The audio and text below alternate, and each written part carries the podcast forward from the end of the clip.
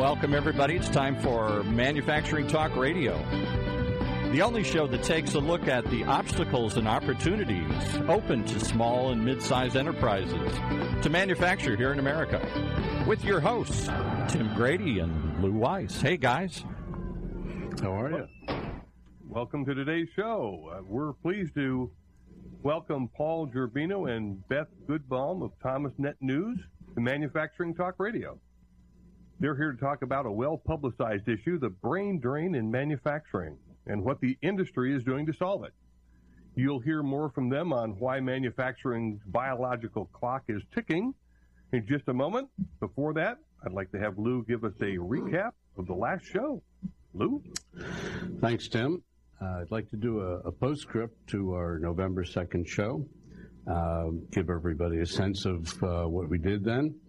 Uh, we had Brad Holcomb, the committee chair of the Institute of Supply Management, uh, was our guest. Uh, we had a terrific discussion, lots of stats and information, and more importantly, explanations of the components of the report that perhaps a lot of our listeners were not even aware of, uh, that would give good information and insight perhaps to drive their business a bit differently than they do now. Uh, if you haven't heard that entire show from two weeks ago, you can go to w w w dot m f g talk radio dot com. Go to the previous show button and either listen to it online or easily download the show and listen to it whenever you have the time. There's a lot of important information for you and your business. Don't miss it. The main breakaways from that, uh, the takeaways from that show were five primary areas of data that make up a significant uh, aspect of the report on business. They are new orders, production, employment, supplier deliveries, and inventory of raw materials at the manufacturing level. Listen to the whole show and get all the facts. One final note I'd like to make. I'd like to say thanks to all the kind comments that we got from listeners of our first show on November second. We're thrilled that it was found to be direct, informative, and important. We'll continue to, to address our small to medium-sized enterprise issues as Manufacturing Talk Radio grows and brings more valuable insight to our listeners. We already have a growing list of impressive guests, business consultants, uh, experts, business owners, who will be heard on M F G Talk Radio in the near future. On that note, Tim, take it away.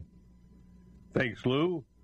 Let's talk with Paul Gerbino. He is the publisher of ThomasNet News, industry, the industry's most comprehensive online source of product news, information, business trends, and analysis. He has been a publishing executive with Thomas since nineteen ninety-five, and we're looking forward to hearing more about the big impact that his company has on the manufacturing community. Paul, how are you today?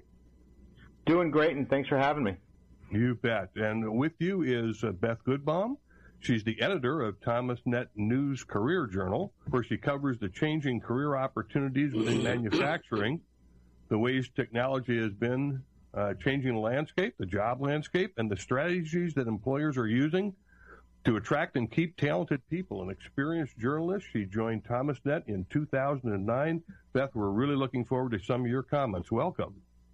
Thank you so much for having me. Paul, tell me a little bit about ThomasNet, the history. I know you guys were known for some years as the Big Green Books. Um, give us, and you've gone through uh, quite a transition, a, a metamorphosis of the business. Give us uh, a couple of minutes uh, of a one hundred twenty-five year history of ThomasNet.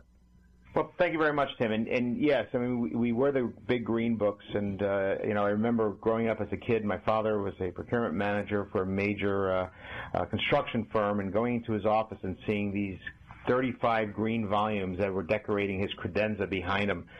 So uh, it was definitely uh, something that that I, influenced me when I was a kid, and now I'm working for the company. But essentially, ThomasNet is an information and technology company that connects buyers and sellers in the industrial, B two B, and you know commercial space. You know, we sort of jokingly like to say that we're a one hundred fifteen year old internet company. That's because we've been around for one hundred fifteen years, and we're now an internet company. Uh, and, and but what's really nice is we've had the same mission uh, today that we had when we first uh, started as a company in eighteen ninety-eight. What has changed is how we do it, right? Back then it was print. Now today it is completely online. I think one of the opportunities that we have in the role that we're in is we have an opportunity to talk every day to buyers and sellers to really understand, you know, what are the buyers uh, and specifiers' information needs? You know, what do, how do they look for suppliers?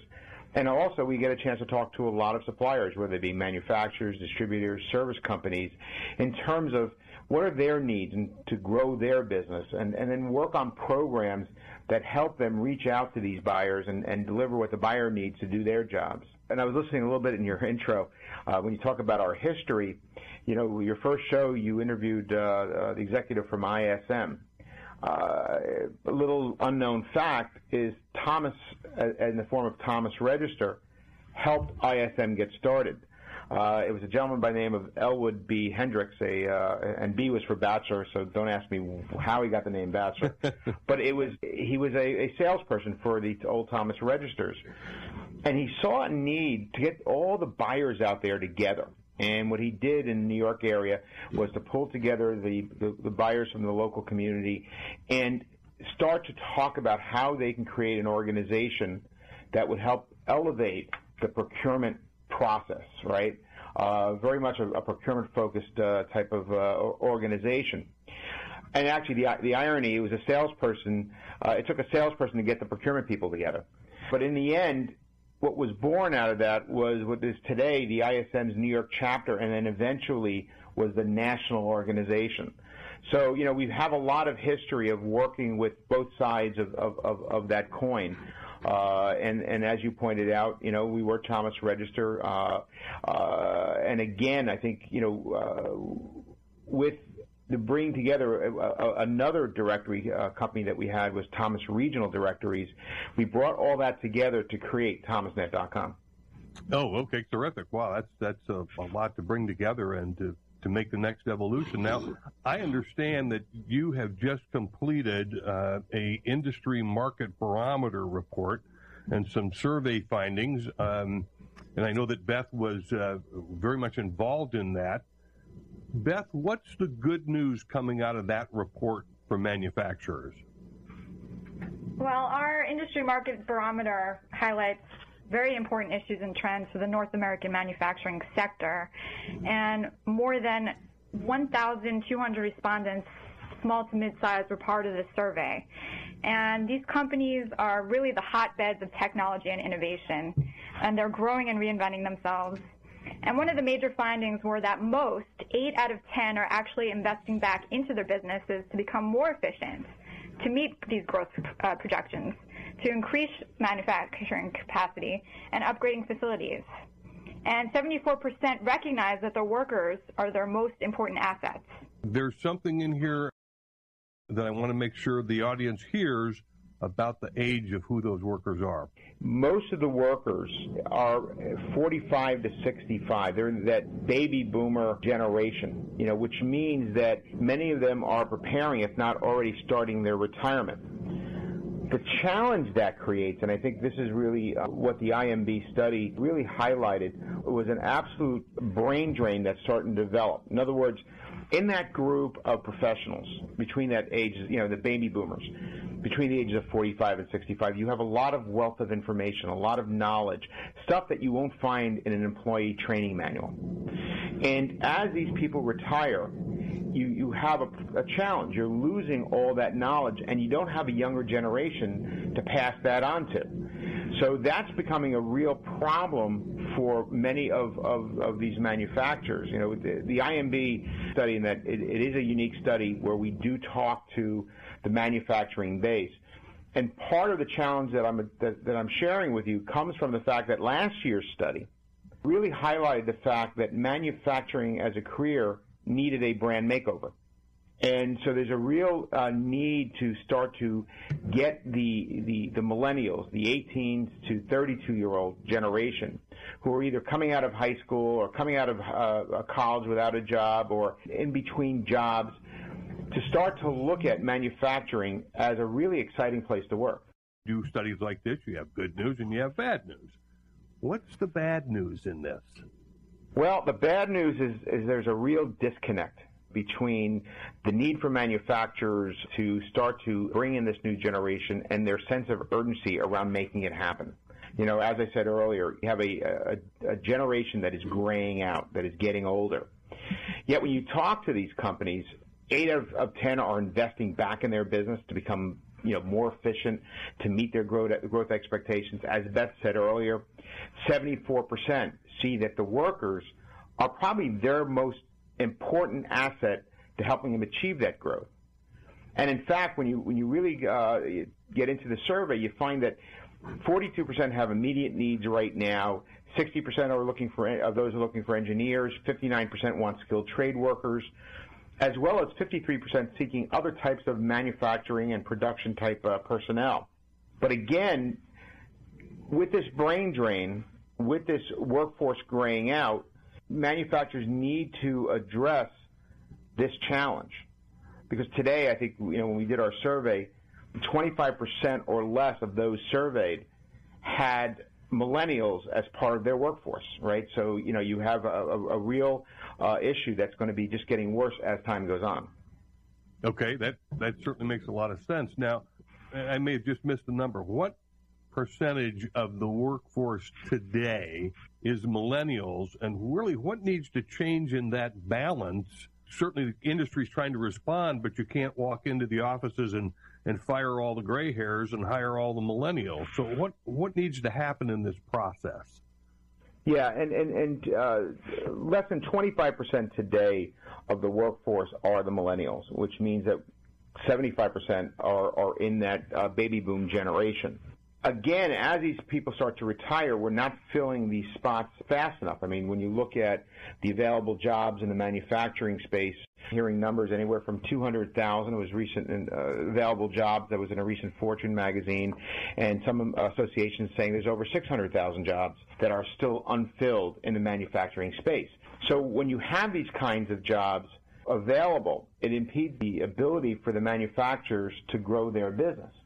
So the, you know, the, the negative of that is obviously that as demand continues to grow for American-made goods, and as, you know, the need for these manufacturers to, to increase their productivity and increase their output, if they don't fill these spots quickly, eventually what's going to happen is that they're not going to be able to meet this demand.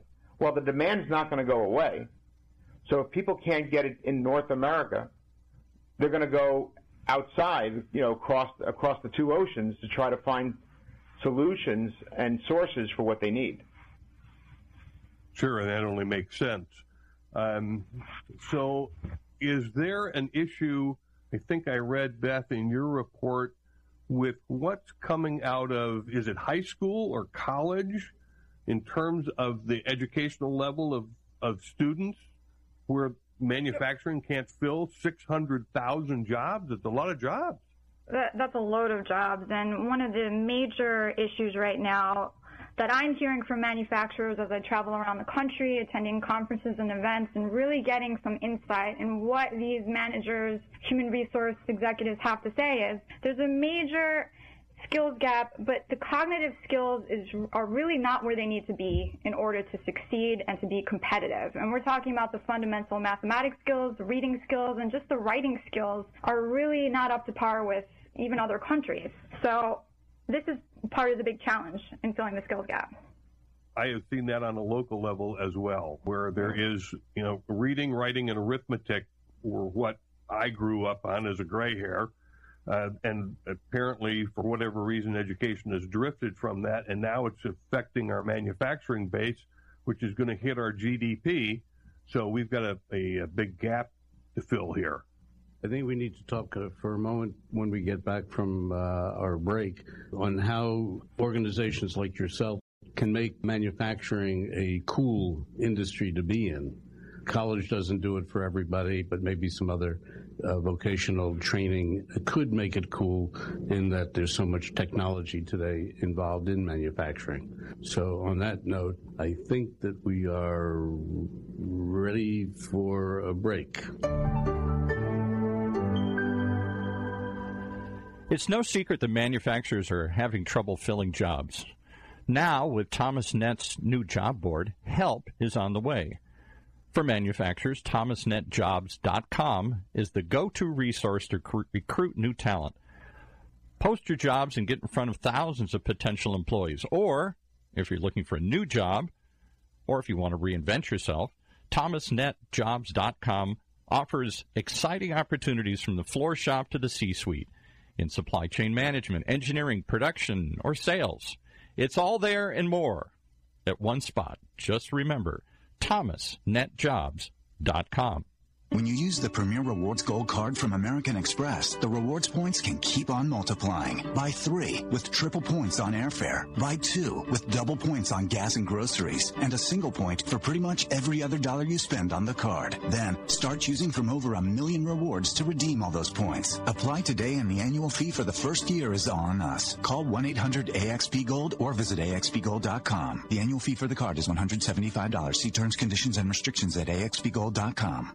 And I just want to remember to tell everybody that our sponsor today is All Metals and Forge Group, the one place best known for open-die forgings and seamless rolled rings in alloy, carbon, stainless, and tool steels, nickel, aluminum, titanium, and copper. To learn more about All Metals and Forge Group, simply visit their website at steel forge dot com or send us your request for quote. That's steel forge dot com. And now back to Lou, Tim, and the rest of the gang. I'd like to go back a little bit into some of the discussion that we just had a moment ago. Being that Thomas and I S M has been playing in the same proverbial sandbox for many decades, and your missions are and concepts are fairly similar, that is uh, education, information, uh, statistics, and uh, business conclusions. Uh, is is there any uh, effort from both the organizations to perhaps pool your resources and uh, uh, come up with a uh, an effort to find a combined result in uh, dealing with the employment issue for the uh, small to medium-sized enterprise?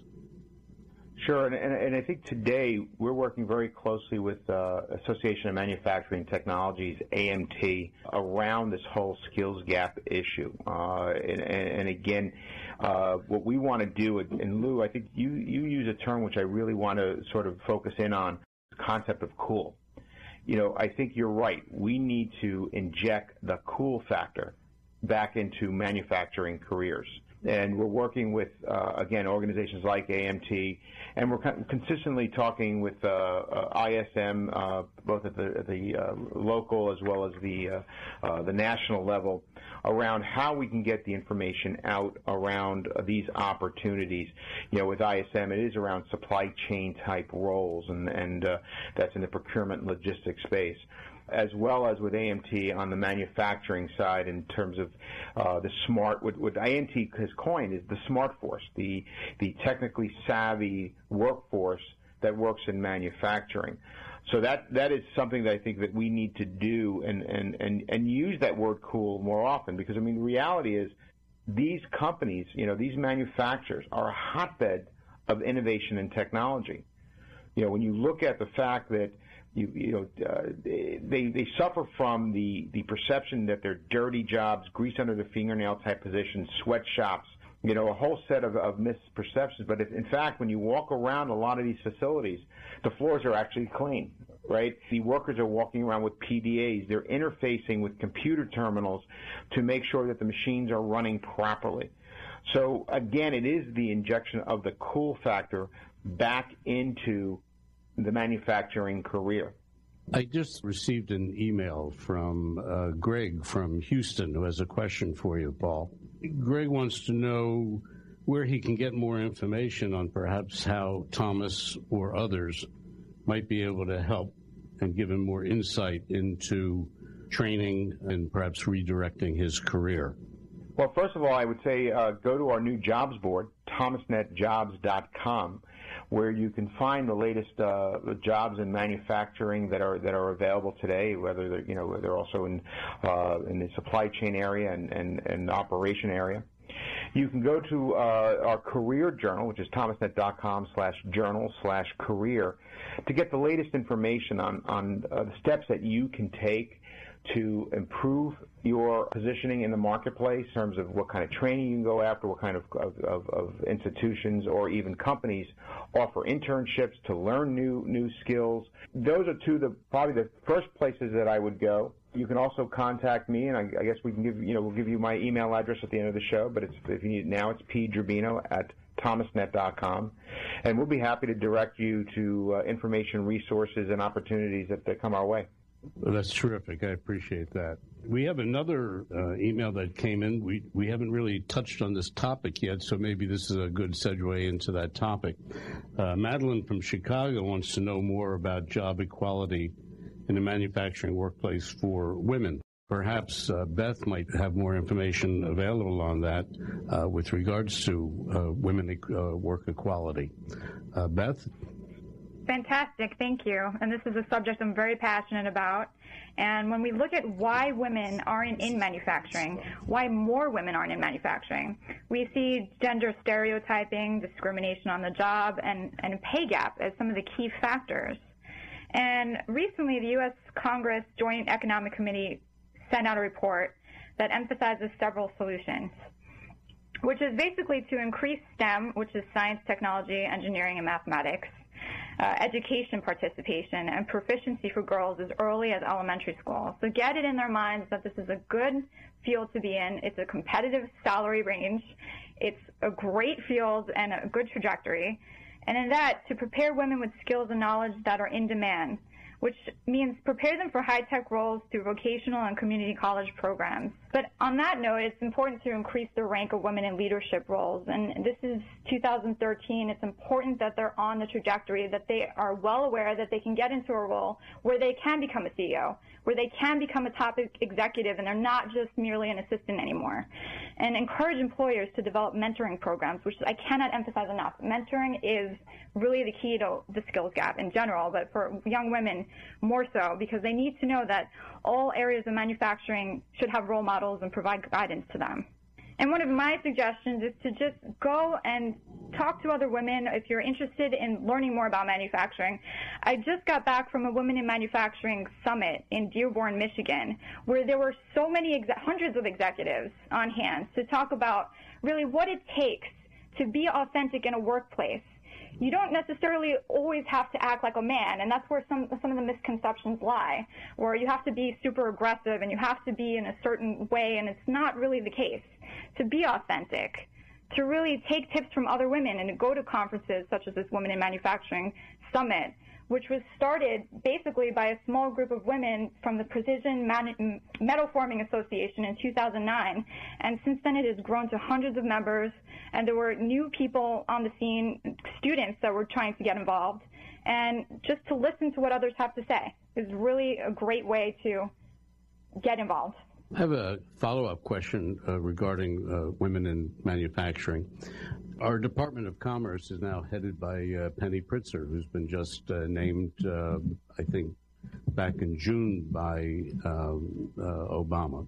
Do you know anything about her feelings about and what uh, she's looking to bring to uh, the plate in terms of the Department of Commerce and what they are looking to do to help not only women but uh, men in manufacturing?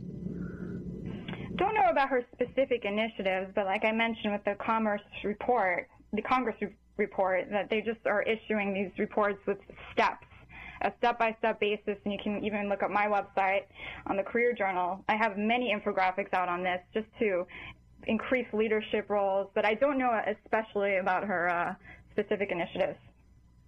Well, perhaps we're going to have to look into that a little closer for another show. Definitely. Uh, Tim. Yeah, uh, I know that Paul uh, touched on technology in the workplace. And, Lou, I think when you gave me a tour, I even saw this on your shop floor, because before my vision was guys with anvils and hammers, and uh, that's not what I saw. I saw mechanization. I saw uh, uh, robots being handled by laptops. Isn't that what you're seeing in forging these days? I've toured around not only uh, our own shop, but uh, other shops throughout the country, and uh, actually some shops uh, out of the country. Uh, the forging industry today is, uh, they're becoming huge computers. A six-man crew on a hammer at one time was very uh, ordinary. Now you have two, one who operates a joystick and the other one who's uh, flip-flopping a two hundred pound piece of hot metal. So, yeah, there's been a lot of uh, new technology coming to the uh, forefront. And, uh, I mean, it's always going to be a heat it and hit 'em industry, but we'll be able to do it more efficiently and perhaps with less people because of the uh, advancement of technology.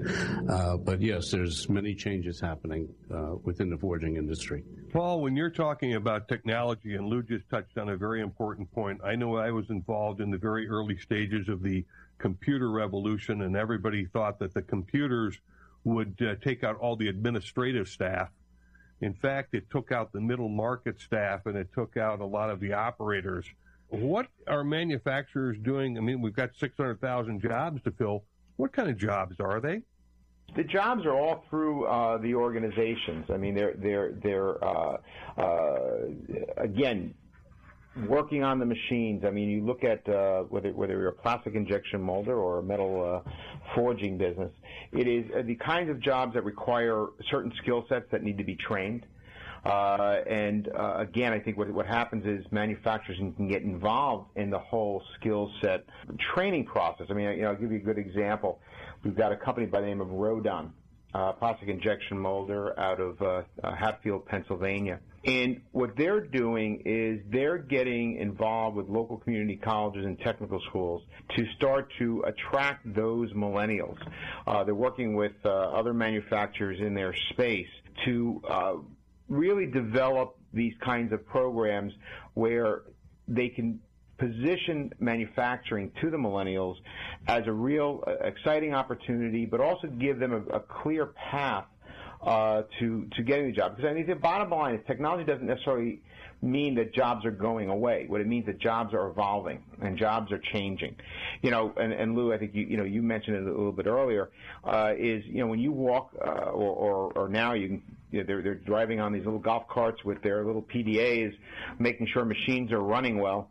Uh, and you're looking at the robotics, right? You're looking at the automation. You're looking at the material starting as raw material coming through the other end as, as, a, as a finished product, a finished component. Uh, so it, it really is about getting the opportunity to train the, the, the, the these millennials, get them into the workforce as, as quickly as we can, so they can also pick up from the baby boomers who are in these roles and learn from them also. I think another good example is a company by the name of Tailored Label Products.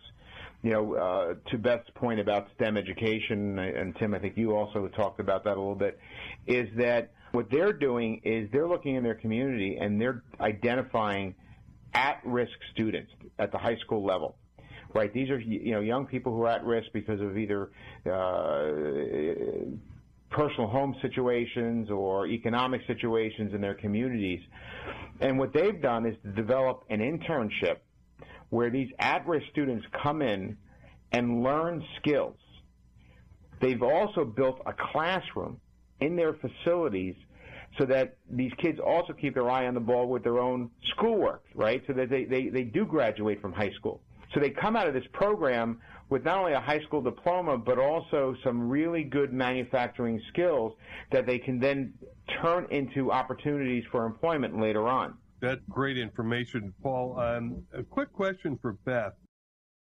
Paul, you mentioned schools and what schools are doing, gave us a couple of examples. Beth, is this in your tours of America what you're seeing or and or recommending for manufacturers is to get involved with the the high schools, the trade schools, the local colleges, and let's make a connect here? It's essential to make that connection. And a lot of these mid to small size manufacturers are actually investing in automation. And it's important, like Paul just mentioned, to note that robots and automation are more of a, our co-collaborators rather than our competitors. We have to emphasize that point. And recruiting talent with tech is a major initiative now. It helps employees stay more engaged with the job at hand. If students are not interested in an early age, then they're less likely to go into these types of fields. It gives them the opportunity to be at the forefront of evolving industry, and it keeps companies more competitive. This is the best way to get the tech in your shop floor and to make sure that you retain the employees that are essential to close the skills gap. On a slightly separate note, the Senior Corps of Retired Executives, SCORE, which is a volunteer group uh, that works with the uh, government. Uh, they primarily work with small to medium-sized companies to give advice and uh, help them in um, structuring their companies and uh, giving them new ways to uh, do business. Are they at all a potential factor in regards to the employment of the, uh, um, uh, the, the this issue that we're now dealing with, the shortfall of employees? Yeah, when you talk about um, uh, retired uh, individuals, I mean, you know, it, even the respondents to our surveys, which uh, for the survey were executives, C-level V Ps, most of them were over forty-five years old, right? And many of them were, you know, uh, moving up on the age. I think thirty-five percent were the fifty-five to sixty-five-year-old.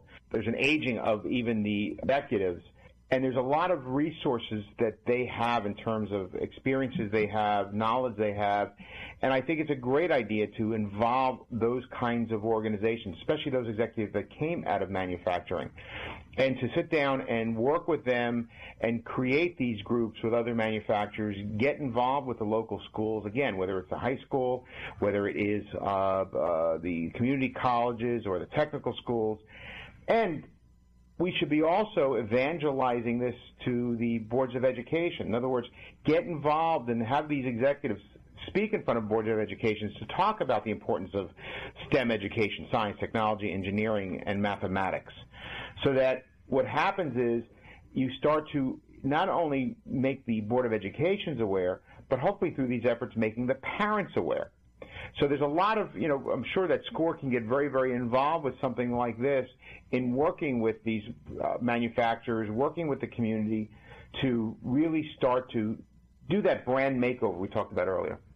Paul, uh, I just want to uh, kind of go back on a point uh, that that you made before, which I think is pretty important, and that is the risk here is that if manufacturing doesn't respond, and really if manufacturing in concert with ed- our educational system doesn't respond, then the jobs moving overseas across the two oceans isn't anybody's fault but our own. W- would that be right? Oh, absolutely. I think, you know, the, the, the challenge that we have is that, you know, I always tease uh, here uh, people around this office that sometimes I think as, as humans we uh, uh, practice avoidance behavior. So we're not dealing with the reality that we have this aging population that's amongst our workforce, and that if we don't start filling them with, with the millennials, and then later on those who are in high school or grade school, then we're going to have a real problem. Because, Tim, to your point, is that You know, we, we've done a great job uh, in, in attracting manufacturing back to the U S, right? Pushing this concept of buying American. So we're increasing the demand for American goods, right? I mean, we're increasing the demand for, for, for solutions coming from our own soil. If we can't meet that demand, the demand is not going to go away. So the demand will start to look elsewhere, overseas, for solutions. And once you get them back in the habit of buying overseas again, you now have to, you know, you, you, you again risk losing the opportunity long term. Before the break, Paul, I just want to leave you with one question, and you'll have about sixty seconds to think about it, which I don't think you'll have a problem. What's going to happen in ten to fifteen years from now if we don't solve this issue? And on that point, we're going for a break.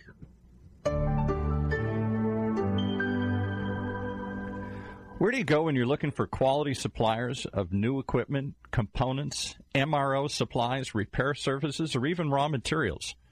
thirty years ago, you would have turned to the Thomas Register.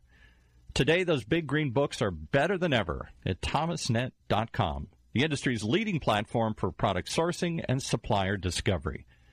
You can find that local machine shop, national distributor, O E M, or any supplier with the right quality certification, fast and free. And now you can even get to that specific product or downloadable three D C A D drawing. Find them easily by any specification or part number. And with ThomasNet News, you'll receive the latest on new products and companies in the market, along with your choice of industry-specific journals, all free of charge. thomas net dot com. There's simply no other resource like it. To learn more, simply visit thomas net dot com today and see what a powerful tool it can be for you. When it comes to pioneers in their respective industries, we all know the Apples, Starbucks, and Trader Joe's of the world. In the realm of recruiting, Decision Toolbox is the industry's best-kept secret, with ninety percent of their business from referrals and repeat customers. For over twenty years, Decision Toolbox's U S based team of recruiters, sourcers, professional writers, quality personnel, and tech support has perfected a Six Sigma approach to talent management. No matter the size of the project, Decision Toolbox delivers incredible results. A cost per hire less than half of what contingency firms charge, with the winning candidate presented in an average of fourteen days, all with a twelve month candidate warranty. With results like that, Decision Toolbox won't be a secret for long. Visit us at w w w dot d toolbox dot com for more information.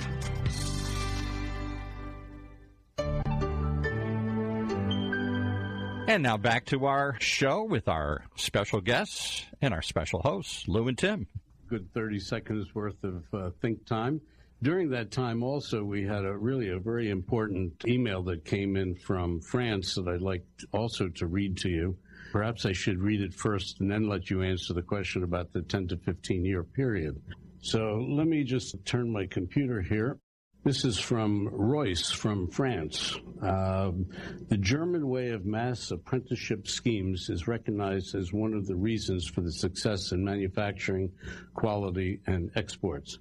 Has anything similar been tried in the U S? Is there any reason that it couldn't be? Couldn't this be a way to fill all those jobs that are going? And again, that's from Royce, metallurgist from France. So now you have two answers, two questions for me. I'll answer the first one you asked before the break. What is the situation ten to fifteen years from now? And I, I think studies say that by twenty twenty-five, seventy-five percent of the workforce will be millennials. So the bottom line is that if we don't start grabbing them now, if we don't start getting their attention now, by the time they make up seventy-five percent of their workforce, they're already going to be established in whatever direction they decide to go. Uh, and I think that creates a real sense of urgency. To Royce's question, again, you know, I've shared two different examples of companies who have taken it upon themselves to develop this sort of mentorship, uh, internship type program, one at the millennial level, one at the high school level. And I think that slowly but surely you're starting to see more companies starting to uh, uh, really take a hard look at how do you create these kinds of internships to bring these workers aboard. And I think, uh, Beth, I mean, you've had some uh, some experience along this line. Sure, yeah. I just attended the Innovate Educate Summit. This was in D C, and this was basically a merge of policymakers. We had educators, human resource directors, as well as C E Os of top companies. And it's something that's been tried here in the U S, and it's def- people are definitely taking advantage of the apprenticeship model, the German model. Siemens Corporation, for example, it's a large-sized company, but the president and C E O was there and spoke about how that has been effective because you're essentially training the top talent, and they don't just look, they look for the best talent. So they recruit, they're often paid, and they're learning at the same time. So this is very effective. I think, you know, um, you know, we ourselves have also tried to instill some excitement around uh, the manufacturing as a career. This past uh, September, we awarded thirty thousand dollars in scholarships. Uh, we awarded uh, thirty students one thousand dollars scholarships who are going into uh, engineering programs, but also supply chain management, two-year colleges, as well as technical schools. And, and you know, I remember uh, we received a thank you note from a young woman, and you talk about women in manufacturing, who thanked us for the, the scholarship because it allowed her to buy the book she needed so that she can learn to weld. Uh, and she was going to technical school for welding. And I think, you know, when you read these kinds of stories, they're made aware of the opportunities through these apprenticeships, through these kinds of programs. If they're if they're uh, if if it's put into their radar, there are kids that get very very excited about welding, around making something, right? The, you know, Lou, I mean, I'm sure you experience this when in your own facilities, when you see an end product come out of that process, right? You, you, you see something you made, you see something you feel good about having been involved with getting something from raw material to finished product. Uh, Paul, at uh, one time we used to hear a lot about uh, enterprise zones, special government-sponsored areas for lower taxes and uh, retraining of uh, people in perhaps poor communities and such uh, in the inner cities to help build up inner cities. And it would also probably aid in uh, one particular area of employer employment, uh, and that has to do with the veterans who are coming back from uh, overseas. Uh, what are we doing with them? We've got What, one hundred thousand that are going to be coming back over the next uh, year or two? You've got six hundred thousand jobs. There's one hundred thousand uh, vets coming back. You have the enterprise zones. Is, do we have any information on that available? Yeah, and absolutely. And I'm going to ask Beth to really uh, talk, speak to the whole uh, veterans uh, opportunity, because I think we have an incredible untapped resource in future workers amongst the veterans. Beth? Definitely, and we need to help the veterans who come back home that are lost in career translation. They're lost in skills translation. So we have thirty-four thousand troops that are expected to be pulled back home by two thousand fourteen. This is getting, we're really close to this. And veterans are really critical talent to filling the pipeline. They have extensive technical training and leadership skills. And military veterans are often the ideal candidates for top manufacturing positions. And sometimes the culture in the military is that you promote those who you work for. And now they have to promote themselves. And sometimes they get lost and they undersell themselves, which is unfortunate. But there are major efforts here, such as the Get Skills, Get Skills to Work Coalition. And that was started by G E, the Manufacturing Institute, Alcoa, Lockheed Martin. And it had the goal of training these veterans with the skills that they need in advanced manufacturing careers. And they want to get one hundred thousand veterans in advanced manufacturing by two thousand fifteen. And what they've created is a digital badge system. So the Manufacturing Institute actually worked with Futures Incorporated, and they decided to create this digital badge system to make it easier for employers to sort of track the talent. They want to translate the military occupational specialty codes to civilian positions. So now the military ex-servicemen and women can know where they stand, and employers have an easier time in filling positions that they might not necessarily, might not be too obvious coming in. So we're talking about C N C machine operators, electronics assemblers, machinists, material handlers. There's a big opportunity for filling the pipeline, for getting the veterans, with giving them the opportunities that they deserve coming back home. And we are we are very passionate about it. When you look at the fact that, that, that these veterans have served their country, have done a tremendous service uh, uh, for us, and, and now we have an opportunity to put them in the right spots and get them the training they need. Uh, and, and I think what, what Beth is describing is actually a pretty exciting uh, opportunity, the idea that you can take the skills that they learned and through these digital badges match them up with opportunities in the workforce. The training that you were just referring to, uh, Lockheed, G E, Alcoa, that's all well and good for them to be doing the training to replace the employment for their monolithic size organizations. Uh, sure. Getting back to uh, our, our passion, which is the small to medium size, do those particular training programs help these folks for the small, medium-sized jobs? Definitely, but there are also other initiatives, and I've spoken with recruiters just to get a better sense of what they can do to be proactive with rec with recruiting veterans. And they've told me that organizations can actually help veterans by ho hosting an open house. They need to showcase their companies or industries and really get the talent on a showcase. And sending recruiters to veterans and military-focused hiring events with someone who has actually been in the military. You have someone who speaks your language, you have someone who's been through your struggles, your challenges, and someone who can really speak to what it takes. And those are specific efforts that small to mid-sized manufacturers can take, including going to this Get Skills to Work Coalition, and finding out more online. I know that uh, we're going to run short on time here, and this is a terrific subject, so I, I certainly would like to entertain you all coming back and speaking with us again, uh, because I'm very excited about uh, a concept that you introduced, Paul, called the brand makeover of manufacturing. I mean, I just think that's a really uh, exciting topic uh, that we should delve into in terms of getting the cool factor back in manufacturing. Um, I want to touch on that again on the whole Buy American uh, idea.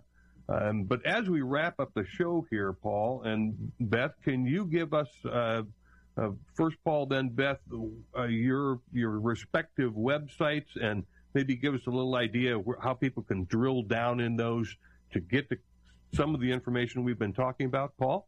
Yeah, again, I, I highly recommend that you uh, go to thomas net jobs dot com to find out, first of all, for, for any manufacturer, small to medium size especially, who have these positions to fill, to get your jobs uh, posted on the jobs board, as well as anybody in the listening audience who is looking for a new career or is looking to start their career, to be able to, to reach out and, and uh, uh, go to the jobs board to find any kind of apprenticeship or inter- internships that may be available. You know, we have our career journal, and this is a great place for you to, one, if you're an employer, learn the steps that you can take. Many of the steps that, that Beth has talked about already are in the articles that she's written, uh, as well as the steps that uh, potential employees can uh, take.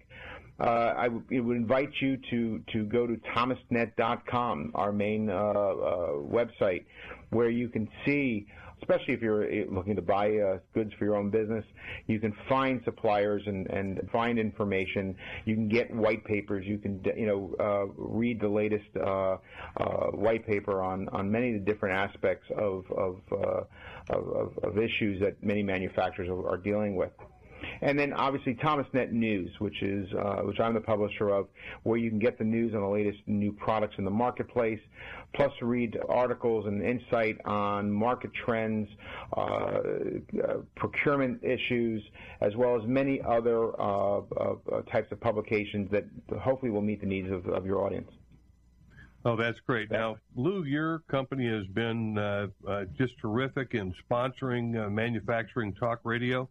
Uh, we're very excited to have you as uh, as our sponsor. Can you give the folks some information about your company and where people can go, both to get more information, and I know that uh, we have a link between the two so that they can get show information, and we'll post uh, some of Paul's information there too. Our website is w w w dot steel forge dot com. Actually, it's a fairly new redesigned site, so there's a lot of new information on there. There is a, a link to M F G Talk Radio, uh, and uh, we welcome any uh, comments and questions. Uh, we welcome doing business also, uh, as opposed to just uh, a service service to the trade. We have lots of good information on the site, and we have good salespeople who are uh, anxious to service the marketplace. So thank you for giving me that opening. Gosh, I appreciate uh, everyone who has been here today. Uh, Paul Gerbino, Paul, we'll put your information, contact information up on the website. Beth will put yours up. And, Beth, I certainly would like to hear from you in the future on steps that manufacturers can take and steps that employers can take. We didn't really get into that information. I think it's absolutely critical that we hear that. Definitely. So that the jobs don't move back offshore and people start buying overseas again. We look forward to the next show, by the way, on December Uh, second, that's a Monday at two p.m. We're going to be talking about the I S M number that will be released uh, at ten a.m. that morning. So we've got some exciting things coming up, and we uh, greatly appreciate our guests. Hopefully we'll talk to you again in the very near future. Thank you, Paul, for being on the show. Thank you. Thank you so much. Take care, folks. We'll talk to you another time.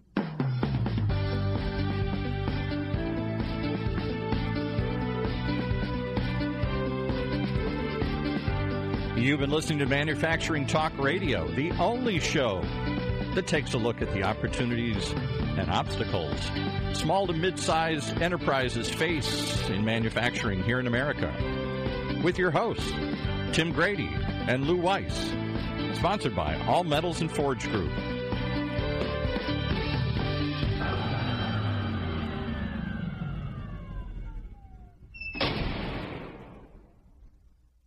This podcast is a part of the C-Suite Radio Network. For more top business podcasts, visit c suite radio dot com.